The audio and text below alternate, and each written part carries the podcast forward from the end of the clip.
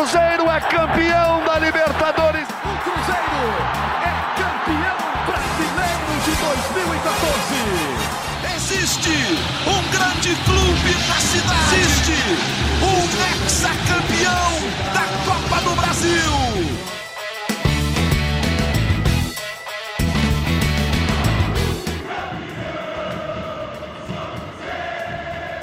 Muito bom dia, muito boa tarde, muito boa noite. Terminou a Série B para o Cruzeiro. Alô, Nação Azul, está começando mais uma edição do GE Cruzeiro, o podcast da Raposa na Globo. O Cruzeiro derrotou o CSA 3-2 na última partida do Cruzeiro pela Série B. O Cruzeiro venceu uma vitória de virada. Já no finalzinho do jogo, o torcedor ficou enlouquecido. 61.291 torcedores no Mineirão, uma grande festa, a entrega da taça, Ronaldo presente, muita coisa para a gente comentar. Eu sou Rogério Correia, estou apresentando o podcast, rolando a bola aqui para o Jaime Júnior, Henrique Fernandes, Fernanda Remisdorff e Guilherme Macedo. A Denise Bonfim está na edição do podcast. Aquela ola, gente, aquele alô geral, para a gente saber se está todo mundo aí online. Alô? Opa! Fala, Rogério, bom dia, cara. Tudo bom? Ô, gente, ó, perguntinhas aqui para você, uma lista de perguntas, hein? Foi o final perfeito para a despedida do Cruzeiro da Série B? Outra coisa, Ronaldo estava lá em campo, Ronaldo muito feliz, ganhou o prêmio de craque do jogo, né? Votado aí pelos internautas. Torcedor do Cruzeiro está muito satisfeito com o Ronaldo, basta ver essa votação e como a torcida se comporta em relação ao Ronaldo no estádio. Mas será que o próprio Ronaldo está positivamente surpreso com o que viveu nessa temporada no Cruzeiro? Foi até melhor do que ele esperava? Eu quero saber de vocês. E outra coisa que eu quero saber do perfil dos times que subiram da Série B para a Série A. Cruzeiro, Grêmio, Bahia e Vasco. Foram as torcidas que empurraram os times para cima ou não tem fórmula pronta para subir da Série B para a Série A, hein? Vamos começar falando do jogo ou dos assuntos mais gerais, gente? O que vocês acham? Ah, vamos fazendo. Vamos primeiro falar do jogo, né? Para botar uma pedra logo nessa Série B, né, Rogério? Tecnicamente, taticamente. Vou começar então aqui brevemente. Acho que o Cruzeiro, em alguns momentos do jogo, lembrou o Cruzeiro a sua melhor versão de 2022, principalmente dentro da Série B, né? Pelo domínio, boas qualidades, boa qualidade de chances criadas. E aí me refiro principalmente a partir dos 30 ali do primeiro tempo até o final do jogo, na primeira etapa. E no segundo tempo o time teve um pouco mais de dificuldade diante de um CSA mais concentrado, um Cruzeiro que eu acho que estava pelo público muito mais interessado em atacar do que em jogar o jogo de uma forma mais ampla, né? De em alguns momentos se defender um pouco melhor, de em alguns momentos fechar um pouco melhor a sua área, né? Coisa que fez muito bem contra todo tipo de adversário na Série B. Eu acho que nesse jogo especificamente, por todo o clima, o Cruzeiro, principalmente depois que empatou o jogo, começou a ser um time faminto pela virada, né? E esqueceu que tinha um adversário jogando, um adversário interessado, um adversário que deu sinais de melhora na reta final da Série B. Oi, mas ainda assim, eu vi alguns momentos bem positivos, Rogério, assim, do time, de uma forma geral. Você deu a entender durante o jogo que não esperava uma grande atuação tecnicamente do Cruzeiro, né? Por estar no fim da temporada, isso, objetivos alcançados... Mas não, você chegou a ver isso em alguns momentos, então, pelo que você está falando? Em alguns momentos, sim. Em alguns momentos o time conseguiu produzir legal, assim. Como eu citei, o melhor momento foi o final do primeiro tempo ali, em que eu achei que o Cruzeiro ia conseguir virar ainda antes do intervalo. Na volta para o segundo tempo também foi interessante, mas aí sustentou por uns 10, 15 minutos só, e aí o CSA começou a ser um time mais perigoso no jogo, muito por esse descompromisso que o Cruzeiro mostrou com a marcação. Porque é muito difícil você manter um time focado na semana de treino e no jogo com a vida resolvida. Você vai para o campo querendo individualmente sobressair, querendo fazer festa para o torcedor, e normalmente a festa para o torcedor não é um time competitivo e ganhando da forma que for, é um time ofensivo, ainda mais torcedor do Cruzeiro, que gosta desse jogo ofensivo, e um time goleador. Então, acho que o Cruzeiro esqueceu um pouco do jogo e do adversário e pensou em fazer gols. Eu acho que isso atrapalhou no segundo tempo. Aí vi um time ansioso, de forma geral. Mas, ainda assim, um time com coração.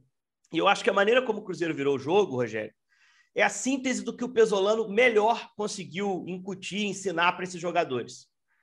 E a gente falou isso ao longo de toda a campanha, em alguns momentos isso até atrapalhou o Cruzeiro. O Cruzeiro teve muita expulsão para o campeonato tranquilo que fez, principalmente na reta final, né? porque era aquele time que não se entregava, aquele time que lutava até o fim pelo resultado, mesmo quando o resultado não era indispensável. E aí você tá o gol de empate, por exemplo, contra o Criciúma, num jogo que estava até ok pela situação de campeonato, o Cruzeiro perder. Estava 1-0 para o Criciúma até o finalzinho. Mas o time foi buscar no fim, porque queria manter aquela invencibilidade no estádio, que é um time com muito coração. E esse time com muito coração buscou a virada muito em cima disso, né? Quando o CSA já tinha se preparado para se defender no final do jogo, o Cruzeiro conseguiu ali uma sequência de jogadas ali por dentro, faltas, fez o gol de empate e depois aproveitou a queda psicológica do CSA para virar o jogo. Mas foi um time que, durante uma parte do jogo, me pareceu ansioso, mas que em alguns momentos me lembrou a melhor versão do Cruzeiro. E entregou o que a torcida foi lá esperar, né? A vitória final contra o CSA, o fim daquela historinha desde 2019. Eu me recuso aqui a falar em rivalidade, mas eu não tenho a voz do torcedor, isso é da Fernandinha. E aí, se o torcedor se sentiu vingado, acho legítimo. Mas não consigo colocar Cruzeiro e CSA na mesma mesa em nenhuma hipótese. Acho que foi uma provocaçãozinha barata, que o Cruzeiro passou por cima também. E antes aqui a gente conversava, a Fernandinha falou, pô, foi bom ter ganho, porque acho que a gente vai demorar a jogar com o CSA de novo. É isso que eu espero, Fernanda. Cruzeiro na Série A para sempre. Se o CSA voltar à Série A, se encontrem, mas não vão se encontrar mais em divisões inferiores. Ô, Fernanda, você viu o jogo de boa, curtindo ou sofrendo a Vera? Assim? Não. Esse foi o primeiro jogo pós-acesso que eu sofri de verdade, assim. Nas outras derrotas ou empates, eu achava, tá de boa, ganhamos, somos campeões, tá tranquilo. Mas contra o CSA era o único time que eu queria ganhar. Então, quando eu comecei a ver ali aquele resultado se desenhando, 40 do segundo tempo e tal, eu falei, não é possível que a gente não vai ganhar do CSA, gente, não é possível. Mas o Cruzeiro, ele tinha um plano, né? E o plano era dar aquela chance, dar aquela esperança pro torcedor do CSA, deixa eles comemorar. Aí no finalzinho, falar, papá, 4 minutinhos, virou e pronto, o estádio explodiu. Eu fiquei assim, sem reação. Eu falei, gente, parece um filme. E aí, gol do Rômulo, que é um cara que, assim, fora de campo, ele foi sempre tão importante. Dentro de campo, cai um pouco o rendimento. Mas aí ele entra no momento que eu falo, não é possível, vai colocar o Rômulo Pezzolano. Tipo assim, né? Eu queria um time mais rápido, mais intenso. Colocou o Rômulo, gol. E aí... Gol do Luvannor, que adora brincar, então assim, ele gosta de fazer as provocações. Contra o Vasco, ele fez a imitação do Gabigol, aí agora ele fez aquela comemoração zoando o áudio, então, tipo assim, tem que ter alguém também para brincar. Então foi perfeito, assim, aconteceu a história perfeita do jogo, porque a gente sabe que de virada sempre é melhor, assim, a emoção de ganhar. A gente não teria valorizado tanto se tivesse ganhado, sei lá, de 2-0 que fez no primeiro tempo. Então, assim, foi maravilhoso o jeito que a história aconteceu. E, assim, não é que a gente tinha uma rivalidade com o CSA, porque não dá para comparar o tamanho dos dois times. Mas, assim, ter um time que você não consegue ganhar de jeito nenhum por 3 anos, né, ou até mais, dependendo. Na verdade, foi mais do que isso. Eu acho que 2013 foi a última vez que ganhou. É chato, né, ter um time. E o CSA fica zoando o tempo inteiro, e o Brasil inteiro. Ai, não consegue ganhar nem com o CSA. Então, não era por ser esse time, mas por ter aquele clube que de jeito nenhum você consegue ganhar. E aí a gente via como uma maldição e tal. Então, se não tivesse ganhado, a gente ia ter ficado muito frustrado, né? Porque, né, como eu falei, quando que a gente ia enfrentar o CSA de novo? Os caras estão na Série C agora. Então, assim, só sei que foi perfeito, eles zoaram muita gente quando a gente caiu, e agora a gente zoa eles que caem para a Série C, mas o mais importante é pegar a taça com a vitória, né? Porque também o jogo da taça, não ganhar, ia ser meio sem graça, mas foi perfeito, eu estou muito feliz, e assim, a gente está vivendo os dias de glória. Rogério, até... Só explicando para quem está pegando o podcast pela primeira vez, a Fernanda é a voz da torcida no nosso podcast, né? Ela representa a torcida aqui no nosso podcast, por isso esse depoimento de quem estava lá no meio da galera, né? 61.291 torcedores. Dessa vez você estava no Mineirão, Guilherme? Não, dessa vez não, viu, Rogério? Estava de folga, quem trabalhou lá foi o Gabriel Duarte, que é meu companheiro setorista, e também a Laura Rezende, cobriram de forma magistral mais uma vez, né? Essa etapa do Cruzeiro que todos esperam que seja a última na Série B, mas é essa maldição que a Fernanda citou, Rogério, e aí eu tô com o Henrique, não existe rivalidade, mas essa maldição foi mais uma herança deixada por aquelas pessoas de 2019, né? Tudo isso só aconteceu por conta daquele áudio entre aspas, vazado, né? Porque a gente sabe que não é bem assim que as coisas funcionam no futebol também, do Thiago Neves com o Zezé Perrella, falando de que foi exatamente o que gerou a zoação, que tem o gol, se não me engano, do Yuri, né? Que faz o gol ano passado no Independência e faz o mesmo sinal que o Luvannor fez para zoar também, o próprio Felipe Machado fez, o Zé Ivaldo. Então, tudo isso foi mais uma herança deixada por aquele pessoal de 2019, que agora o Cruzeiro colocou um fim. E aí eu acho que é interessante a gente falar sobre o jogo de ontem também, o quanto esses gols, ou os personagens que fizeram os gols, representam partes importantes desse projeto do Cruzeiro. O Giovani Jesus, que é um cara que representa o trabalho dessa gestão e da comissão do Pezzolano com a base. O Rômulo, como a Fernanda falou, é um exemplo de um cara fora do campo e acho que exemplifica muito bem o quanto a gestão de grupo foi bem feita por essa comissão do Pezzolano, porque ele perdeu espaço, não reclamou em momento nenhum, muito pelo contrário. A gente já viu em alguns vídeos de bastidores lá do início da Série B, teve um que ele falou assim: "Ó, gente, vocês acham que eu não queria estar jogando? Vocês acham que eu não queria estar em campo? Lógico que eu queria, mas estou aqui para apoiar, para dar força para vocês e ajudar no que eu puder." Macedo, e só complementando, ele também representa a ligação do atleta com o clube, né? Porque o Rômulo, ele poderia sair do Cruzeiro na hora que quisesse, praticamente, ele arrumaria um clube, até em Série A, né? Eu acho que se ele fizesse um acordo com a diretoria, tudo ficaria colocado. Mas ele quis participar, mesmo sem jogar, desse momento que o Cruzeiro está vivendo. Eu acho que esse é um símbolo também precioso, não só a resignação dele em ficar no banco, entender isso, sem chiar, sem fazer barulho, coisa que o Edu também mostrou lá atrás, quando foi para o banco um tempinho, né? Caras importantes do time em algum momento, quer seja em liderança de vestiário, em currículo, caso do Rômulo, mas o Rômulo querer participar desse momento, viver a noite que ele viveu nesse último domingo. Eu acho que você foi perfeito na sua colocação e realmente é um símbolo marcante, né? O Rômulo ter feito o gol de empate e participar da vitória. Primeiro gol dele nesse retorno, né? E é importante isso que você falou, Henrique, porque depois que o Fábio saiu, ele passou a ser o cara com mais identificação com o clube, pelo menos em número de jogos. E agora, com a saída dele, passa a ser o Eduardo Brock, que já tem quase 90, enfim.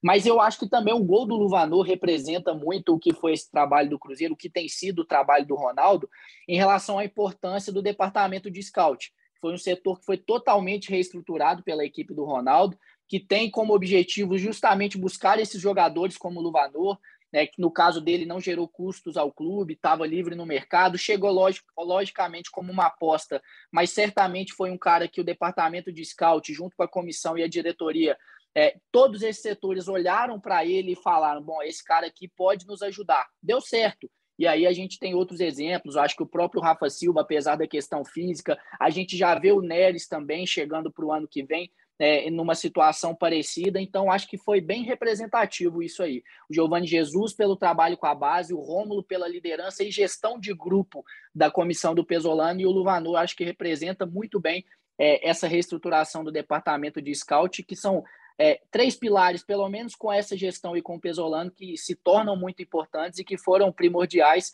para o Cruzeiro ser campeão com tanta antecedência e fazer um trabalho tão bom esse ano. Deixa eu botar o Jaime na conversa, que narrou também vários jogos dessa campanha do Cruzeiro, Jaime. O Macedo citou aí o Ronaldo, né?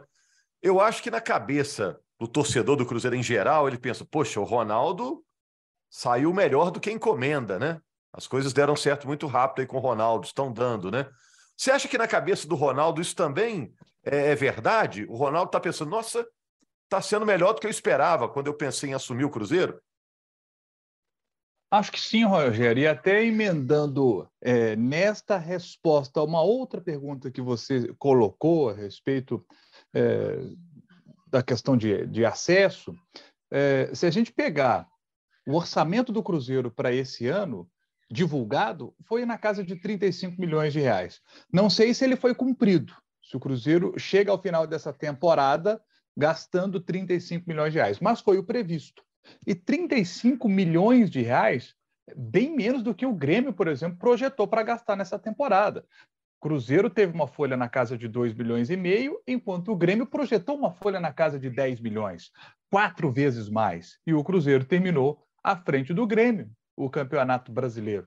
Então, se você pegar o Vasco, por exemplo, também teve folha acima do Cruzeiro. estava na casa, o previsto, o anunciado, foi de 45 milhões anuais, com uma folha na casa de 3 milhões e 800. Esse era o planejamento do Vasco, gastar mais do que o Cruzeiro, mas quem fez mais pontos foi o Cruzeiro. Você pegar, por exemplo, o Bahia, tinha uma previsão bem maior de gasto de 95 milhões no ano, né? Apesar da folha salarial ser uma folha na casa de 2 milhões. Mas ali estão previstos todos os gastos que o Bahia teria por ter caído para a segunda divisão, né? Então, o Bahia a folha já equipara com a do Cruzeiro. O Sport, por exemplo, tinha folha maior do que o Cruzeiro, né? Dentro do previsto ali, né? Quando foi divulgado o orçamento, na casa de 3 milhões e 100, previsão de gastos de 43 milhões. E o Cruzeiro projetou gastar 35. Lembrando que quando o Ronaldo assumiu, ele assumiu vendo que o orçamento estava previsto para poder gastar 90, o orçamento, né? O dinheiro que entraria, a receita seria de 60 milhões e o Cruzeiro já tinha gastado tudo, já tinha adiantado tudo. Então o Ronaldo viu aquela situação e disse, não, tem que baixar a folha. E aí fez esse orçamento na casa de 35 milhões e mesmo gastando menos, mas qual foi a aposta do Ronaldo? Pagar em dia. Pagando em dia, né? Pagando menos em dia, as coisas funcionaram bem no Cruzeiro, né? Nos últimos anos não vinham funcionando porque atrasava sempre. Agora todo mundo recebendo em dia direitinho, todo mundo compromissado e tiveram um desempenho muito bom e merecidamente o título da Série B. Eu queria aqui só citar um detalhe que a gente citou em alguns podcasts, como curiosidade aqui, porque a gente falava, né? Ah, o Cruzeiro subiu na 32ª rodada. Mas quando, de fato, o Cruzeiro subiu, né? A gente só teria noção disso quando terminasse a Série B do Campeonato Brasileiro. Eu fui buscar essa conta. O Cruzeiro, hoje, gente, a Série B do Campeonato Brasileiro terminou tendo o Cruzeiro 78 pontos, Grêmio 65, Bahia e Vasco com 62.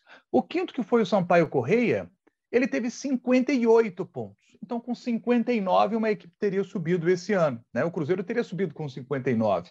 Ou como na conta que eu fiz aqui, na 27ª rodada, o Cruzeiro terminou a 27ª rodada com 58 pontos e 17 vitórias. O Sampaio Corrêa terminou a Série B com 58 pontos e 16 vitórias. Então, pelo número de vitórias, na 27ª rodada, o Cruzeiro teria subido com 11 rodadas de antecedência.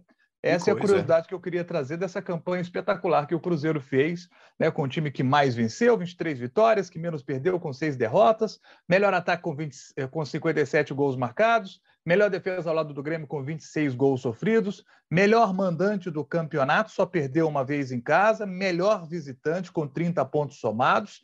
Parabéns ao Edu, com os 22 gols marcados, o artilheiro do Cruzeiro na temporada, e o Luvannor com 7 gols, foi o vice-artilheiro, né? Uma diferença muito grande aí para o vice-artilheiro.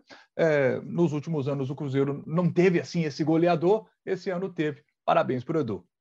Só um detalhe. O Luvannor com 7 gols já fez mais do que os artilheiros dos últimos anos.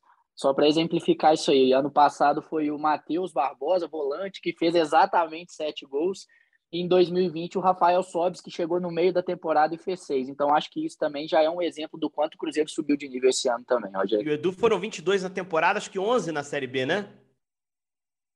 Depois a gente tem até que checar isso, porque acho que foram 11 na Série B. Exatamente, mas 11 na Série B. Isso, que é importante também a gente separar. Só um detalhe sobre aquela história que o Cruzeiro, em algum momento, perseguiu a melhor campanha da história da Série B, né? Ele fechou com a 4ª campanha, ali, empatado com o Goiás. O Cruzeiro bate 78 pontos. O Goiás de 2012, Goiás do Henderson, que foi campeão naquela ocasião, também bateu 78. O Cruzeiro ficou atrás do Corinthians de 2008, 85 pontos. Portuguesa de 2011 com 81 pontos. E Palmeiras de 2013 com 79 pontos. Aí eu queria chamar a atenção para o que fez o Pezzolano com esse elenco. Porque, até corroborando tudo que o Jaime acabou de falar, e ele está 100% certo, o trabalho do Ronaldo, de fazer escolhas corretas para a gestão, os executivos do futebol do Cruzeiro, o Ronaldo, ele é o cara que assina no fim, mas não é ele, ele sempre frisa, não é ele que toma a maior parte das decisões, são aqueles caras que ele delegou para fazer esse trabalho, são os ministros dele, né? Ele é o presidente, são os ministros dele, né? Então, assim, esses caras fizeram um trabalho impecável, porque conseguiram montar um time super competitivo com o orçamento baixo, como o Jaime frisou. E aí eu acho que a figura do treinador tem que ser muito valorizada quando você tem esse cenário. Porque a gente citou aqui os times que tiveram as melhores campanhas. Tirando Portuguesa e Goiás, Portuguesa de 11, Goiás de 12, que eram times também de orçamento não estratosférico, o Corinthians de 2008, melhor campanha, o Palmeiras de 2013, caíram com orçamento de Série A. Vocês lembram que isso acontecia, né? Até recentemente. Então, esses times conseguiram montar dentro da Série B um elenco com sobra, como o Grêmio fez esse ano, porque tinha reserva financeira, porque é um clube bem gerido financeiramente. O Cruzeiro, com o Pezzolano, conseguiu, com um time enxuto, um time barato, transformar o campeonato numa baba. Um campeonato que é super duro de Série B, que a gente viu ao longo dos anos dificuldade até para o campeão subir com antecedência. Então, o trabalho desse uruguaio é absurdo. É, assim, top 3 de Série B histórico, sem dúvida, com discussão se é top 1. Porque ele pega um time em frangalhos, um clube em frangalhos, um clube iniciando a sua nova gestão, né? E ele consegue transformar isso num time, consegue criar uma relação com o torcedor que ele vai levar para o ano que vem. O Cruzeiro já começa o ano que vem com o estádio lotado. Vocês podem me cobrar. O primeiro jogo da temporada no Mineirão, estreia no Campeonato Mineiro, vai ter público bom. Porque o gosto que essa temporada deixou é gigante. E isso não tem preço, cara. Não foi um acesso como o do Vasco, que o pessoal até brincou que era um acesso culposo, né? Quando não há intenção de subir. E a coisa cai no colo. Foi um Cruzeiro que foi absolutamente dominante no campeonato. O Cruzeiro que criou um time com identidade, que vai ser reformulado. O Cruzeiro que criou um ídolo, que para mim é Paulo Pezzolano. Então, ontem a gente deu o craque do jogo para o Ronaldo, o Pezzolano estava na eleição, foi muito bem votado, e eu acompanhei o voto do público, porque eu queria ver quem o público escolher entre Ronaldo e Pezzolano, e aí tem também a memória afetiva, a gente está chegando na Copa, está perto do Ronaldo, perto de Copa, é sempre bom. Mas eu poderia ter votado tranquilamente no Pezzolano. Meu coração dizia para votar no Pezzolano. Eu criei uma admiração enorme pelo modelo de jogo que esse uruguaio implantou, pela competitividade que ele construiu dentro do Cruzeiro, e pela maneira como ele tira o Cruzeiro da Série B, como ele sai de 22 para 23, o Cruzeiro não subiu só. O Cruzeiro renasceu mesmo, gente. Isso não é exagero dizer. E acho que passa muito pelo trabalho desse cara. Tomara que ele tenha ferramentas no ano que vem, que os executivos do Cruzeiro continuem trabalhando bem, para ele ter ferramentas de fazer um time competitivo. Nós não estamos falando de time para brigar por título, e o Cruzeirense sabe disso. Mas um time que continue orgulhando, um time que continue fazendo o Cruzeirense sair de casa para o Mineirão, acreditando que vai ver coisa boa, acreditando que vai ver um time que não se entrega. E eu acho que se der para ele as ferramentas, os ingredientes, Rogério, esse cara sabe como fazer. E eu estou absolutamente convencido da qualidade dele. For pegar o fim da meada aí, a gente vai achar muitos responsáveis, né? O Pezzolano, a comissão técnica dele, os funcionários do clube que passaram por um perrengue danado nos últimos anos, salários atrasados e tudo, ajudaram agora o Cruzeiro a voltar, jogadores, torcida, o Ronaldo, que é o gestor. E aí, para a gente ir fechando, Fernanda, se você tivesse um minuto para falar com o Ronaldo, na agenda do Ronaldo, corrida, olha, eu tenho um minuto para falar com você. O que você pediria para o Ronaldo no ano que vem? Torcedor apaixonado que você é, mas responsável também, né? Porque agora o torcedor do Cruzeiro está vacinado, sabe que os erros do passado não podem se repetir. O que você pediria a ele em um minuto? Estiquei a pergunta aqui só para você pensar na resposta, viu, Fernanda? Nossa, que responsabilidade. Primeiro, eu ia agradecer ele muito por tudo. Nós tivemos um momento com o Ronaldo, meu sonho, mas tá. Eu iria pedir para ele fazer já o que ele fez esse ano, entendeu? Porque eu não vou pedir para ele gastar mais do que a gente pode, porque a gente tem que priorizar esse pagamento de dívidas. Então, eu ia falar para ele para continuar fazendo uma gestão inteligente como ele fez, que, assim, é até difícil, né? Ensinar o padre a rezar a missa, porque ele fez tão bem esse ano. Não ia pedir nenhum jogador de nome, nenhum jogador de muito peso, só um equilíbrio mesmo entre trazer esses jogadores jovens, que é muito importante para a gente pensar na sustentabilidade financeira do clube, é claro, mas também pode trazer alguns jogadores que têm um pouco mais de experiência, acho que isso agrega ao clube também, mas também não adianta trazer jogadores totalmente em fim de carreira. Então, jogadores que vão agregar desse jeito, e pedir para ele continuar pensando muito no torcedor, fazendo essas caravanas, indo para o interior, que é onde tem muito torcedor apaixonado. Se puder fazer pelo Brasil, tem cruzeirense em cada canto desse Brasil. Pensar no plano do sócio-torcedor também, porque quanto melhor for para o torcedor, mais gente vai aderir e mais dinheiro vai entrar para o clube e vai conseguir fazer mais contratações legais, né? Mas, assim, o pedido é esse, sempre olhar para o torcedor em todos os sentidos, porque a gente é a base desse time e com o nosso dinheiro faremos ele ainda mais forte, faremos o Cruzeiro mais forte. E sobre as contratações, é isso. Para mim, um time humilde, como diz, um time operário mesmo, mas que tenha muita garra e vontade de representar o Cruzeiro, para mim já é suficiente, porque a gente entende o momento. E é isso, muita gratidão, e que faça um trabalho da forma que foi esse ano, com muito profissionalismo, mas ao mesmo tempo que a gente vê ali um toque de carinho também. Ô, gente, vou fechar. Para concluir, então, faltou alguma coisa aí? Estamos nos acréscimos, Guilherme Macedo. Não, eu acho que é só pegando essa fala da Fernanda para ver que como o Ronaldo mudou a mentalidade, não só lá dentro do Cruzeiro, né, que isso é muito claro desde o início, mas de todo o entorno do Cruzeiro também. Até nós, jornalistas, quando a gente às vezes recebe uma informação do Cruzeiro, está buscando algum jogador, talvez, de mais nome, com um salário mais alto, a gente já coloca os dois pés no freio, né? E a Fernanda também falando sobre isso, e eu acho que um outro exemplo de como mudou essa mentalidade do Cruzeiro com o Ronaldo em relação à política de gastos, tudo isso, é o Pedro Lourenço, né? Empresário muito importante nesses últimos anos do Cruzeiro principalmente, e que começou o ano, por exemplo, ou melhor, terminou o ano passado, né, antes da chegada do Ronaldo, falando em contratação de Manuel, de William do Bigode, enfim, e ele termina o ano falando, a gestão do Ronaldo sabe muito mexer com o futebol e o padrão deles é outro. Eu vou ajudar em outras questões, como, por exemplo, a reforma da Toca da Raposa. Então, eu acho que é importante a gente citar isso, como o Ronaldo mudou a mentalidade, não só dentro da Toca da Raposa, mas de todo o entorno que envolve o Cruzeiro. Patrocinadores, torcedores, jornalistas também, pela forma como a gente já está entendendo a forma do Ronaldo trabalhar, dessa gestão dele. Então, acho que é importante a gente pontuar isso, porque... ainda mais agora que a gente vai ficar aí 2 meses mais de 2 meses, né, sem ver jogos do Cruzeiro, com o Paulo Pezzolano, sem poder falar sobre campo e bola e falando muito mais sobre mercado. É importante a gente citar isso, porque agora começa também uma fase de muitas especulações, enfim, a gente tem que tomar muito cuidado em relação a isso também. É isso, e foi bom você lembrar do Pedro Lourenço, patrocinador do Cruzeiro, empresário, que ajudou quando quase ninguém estava ajudando, né? Ele foi um cara importante nesse renascimento do Cruzeiro também, tentou segurar o touro à unha lá quando a coisa estava muito brava mesmo. Valeu, gente. Segunda-feira estamos de volta aqui, já falando, como disse o Macedo aí, de coisas para a próxima temporada, né? O mercado agitando, gente saindo, gente chegando. Você vai ficar bem informado aqui no podcast toda segunda-feira, combinado? Grande abraço. E tenham todos um bom dia. Parabéns, Nação Azul, pelo acesso e pelo título, pela festa, por tudo o que rolou nesse ano com o Cruzeiro na Série B do Campeonato Brasileiro.